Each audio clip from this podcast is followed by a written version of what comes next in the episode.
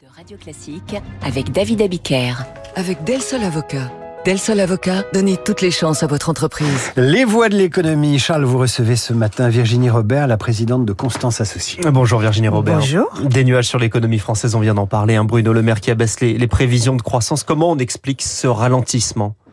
C'est un ralentissement qui est généralisé, on va dire, du de ce côté de l'Atlantique. Oui, en Europe. Euh, Tout à fait, absolument. Donc, on a eu un ralentissement aux États-Unis hein, l'année passée, hein, donc il faut pas, euh, euh, faut pas l'oublier, mais avec une réaccélération actuelle. Mais en France, euh, en particulier, euh, eh bien, on a, on a plus les soutiens budgétaires qu'on les avait eus, qui étaient, euh, je dirais, là parce qu'il y a eu la crise, la crise Covid, l'Ukraine, on sait qu'il y a eu ce sujet de l'inflation, il y a eu tout ça.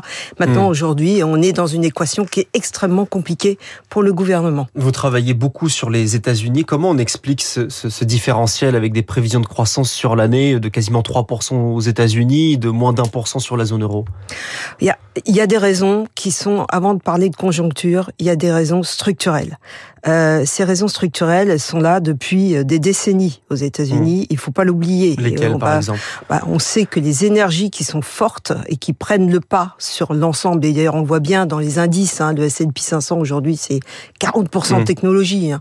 Attention, il faut pas se mélanger parce que bah, Uber, par exemple, c'est dans l'industrie, Amazon c'est dans la conso. Mmh. Mais en fait, si on regroupe ces gros euh, mastodontes, c'est 40%. Et on a toujours connu des indices américains qui étaient en quelque sorte drivé par des industries spécifiques. On avait eu il y a plus d'un siècle les railroads, enfin le, le, le, le, rail, euh, pardonnez-moi. Euh, on a eu l'énergie hein, dans les années 70-80. Bon mmh. voilà, c'est toujours et il y a cette, cette espèce de d'énergie de, structurelle, de méritocratie et de technolibéralisme, si on peut le, le décrire ainsi. Euh, ça c'est la partie euh, structurelle, conjoncturellement.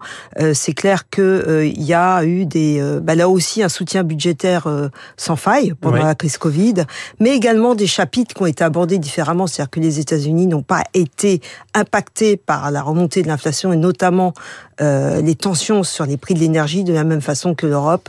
On le sait puisqu'ils ont une indépendance qui s'est construite ces dernières années. Vous avez parlé des, des subventions, on peut parler de, de l'IRA, l'Inflation Reduction Act. Ce sont des, des subventions euh, massives. Est-ce que ça a eu aussi un, un, impact euh, sur la consommation qui est aussi l'un des moteurs de, de l'économie américaine? Oui, l'impact sur la, la consommation il est essentiellement dû au soutien qui a été apporté pendant la pandémie, ça c'est clair. Mmh. Donc il y a eu une espèce, d'ailleurs c'était du jamais vu aux États-Unis, pas l'oublier. Euh, et, et, donc il y a eu cette espèce de, de bulle quelque part même. Hein, euh, on est complètement rentré dans la normalisation aux États-Unis et ça c'est à l'œuvre depuis un an. On est encore dans ce schéma de normalisation, mais le consommateur reste évidemment toujours très présent. On le sait, c'est aussi un schéma qui fonctionne à crédit. Mais bon, s'il y a de la croissance et il y a de la capacité euh, encore de d'efforts, on va dire peut-être non pas budgétaire, mais il y a peut-être, on sait qu'ils ont plus de capacité aussi d'augmentation d'impôts. Ça serait peut-être pas une bonne nouvelle et ça sera sûrement pas pour cette année alors qu'on est en pleine bagarre électorale.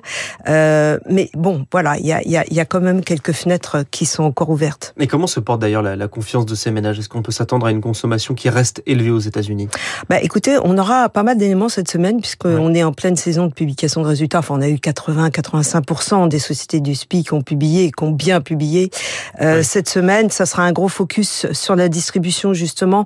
Et on le sait, là, ce sont les chiffres évidemment de la saison euh, holiday seasons hein, euh, du quatrième trimestre. Donc c'est extrêmement important. Donc on verra si le consommateur est toujours là. Je pense qu'il est toujours là, mais peut-être avec des différenciations. Là où il était très présent sur certains postes, il sera peut-être moins euh, présent et à l'inverse, retour peut-être aux, aux dépenses, on va dire fondamentales. L'autre enjeu, c'est celui des, des taux d'intérêt. On s'attend pas forcément à une baisse très prochainement puisque l'inflation a été plus élevée que, que prévu, à 3,1% sur, sur un an en janvier. Est-ce que l'inflation va, va, baisser aux États-Unis euh, dans les mois qui viennent J'en suis pas si sûr. Je, je, trouve que le marché au mois de décembre s'est euh, un peu engouffré dans une espèce de d'optimiste, de, de, enfin là-dessus oui, sur cette baisse. De, oui, de, exactement. Est-il nécessaire? Euh, Oui, peut-être, puisque on s'attend quand même il y a un ralentissement, mais une fois de plus il y a de la disparité, hein, de la dispersion dans les industries. Euh, mais euh, finalement, on voit bien que l'inflation reste quand même euh, un peu plus forte qu'attendu, que ce soit du côté consommateur consommateurs et production. on a vu les derniers chiffres. Donc oui, on va pas parler tout de suite de baisse des taux. Je crois que cela peut attendre, mais on sait qu'il y a cette Vous possibilité. Voyez une, inflation qui va se stabiliser autour de, oui, de 3%. de 3%, absolument. Parce que c'est à 3% et l'objectif de 2% quelque voilà, part est, peut-être un peu ambitieux, bon, ambitieux Trop ou, ambitieux ou, ou peut-être même utopique, on peut le dire. pourquoi cet objectif de 2% finalement euh, Voyons ce qu'est la croissance en face. Mmh, qui hein. est le même que, que celui euh, que doit respecter la, la, Banque Centrale Européenne. On a vécu la semaine dernière une semaine de record, que ce soit en, Europe ou aux États-Unis. Comment vous expliquez cette bonne forme des marchés? Ah bah, Vive les entreprises les résultats de qualité. Non, mais il faut ouais. le saluer, vraiment, il faut le saluer. Alors, c'est vrai qu'aux États-Unis, c'est déformé par, euh, évidemment, la, la, la, la, tech et tout ce qui, qui touche à la tech. Ouais, et on, on venir, sait ouais. qu'il y a, il y, y a de gros euh, supports. Mais, mais, mais, en Europe, on a, on a des champions aussi et on a eu de très bonnes qualités Mmh. de résultats. Euh, il faut le saluer, et même qui, qui pouvaient être, euh, qui, qui, ont, qui ont même surpris.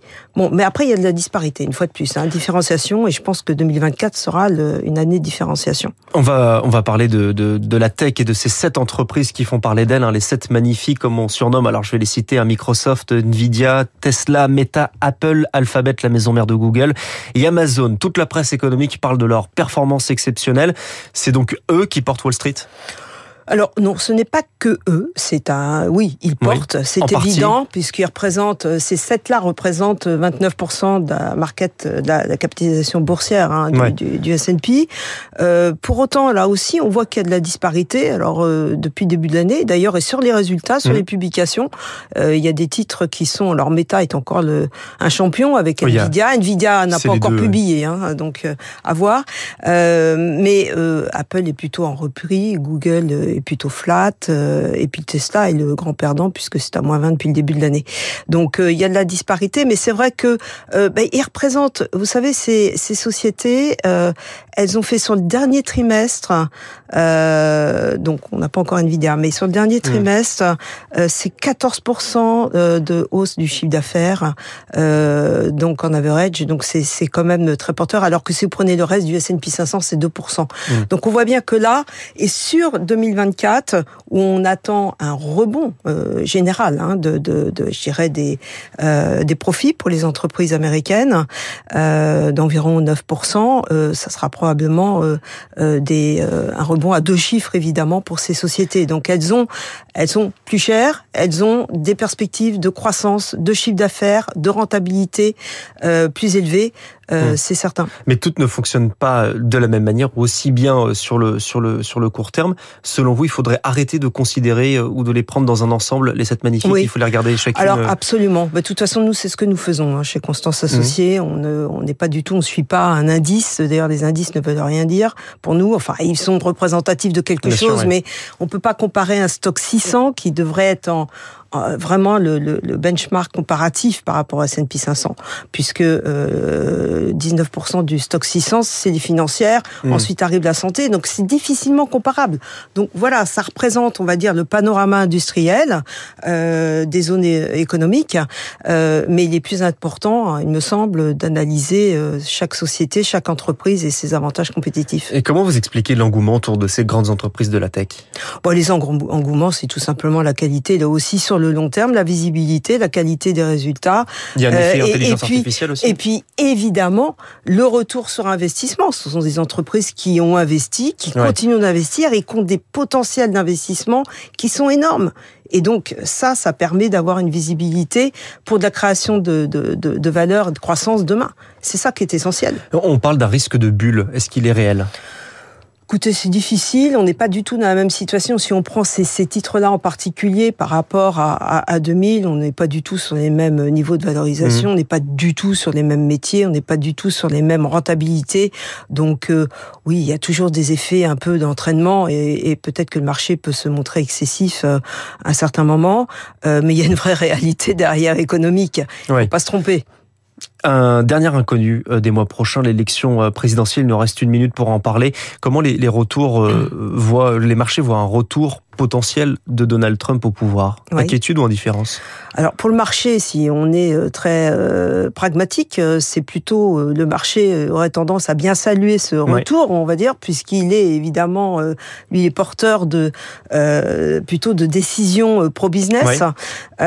après, il y a des grosses interrogations. la Lesquelles? plus grosse, il me semble, c'est ce qu'on appelle les tarifs, hein, c'est-à-dire les taxes aux, aux importations, qui seraient plus élevées, il l'a dit, hein, sur les produits chinois et euh, éventuellement des taxes qui pourraient aller jusqu'à 10% sur les produits de, de zone hors Chine. Mmh. Et, et, et, là, ça serait quand même euh, un, changement, un bouleversement majeur dans nos, nos équilibres économiques. Dans, dans ce cas-là, c'est plutôt l'Europe qui va, ou la Chine qui vont payer plus que l'économie américaine? Euh, Oui, c'est America First, hein, c'est son, son slogan.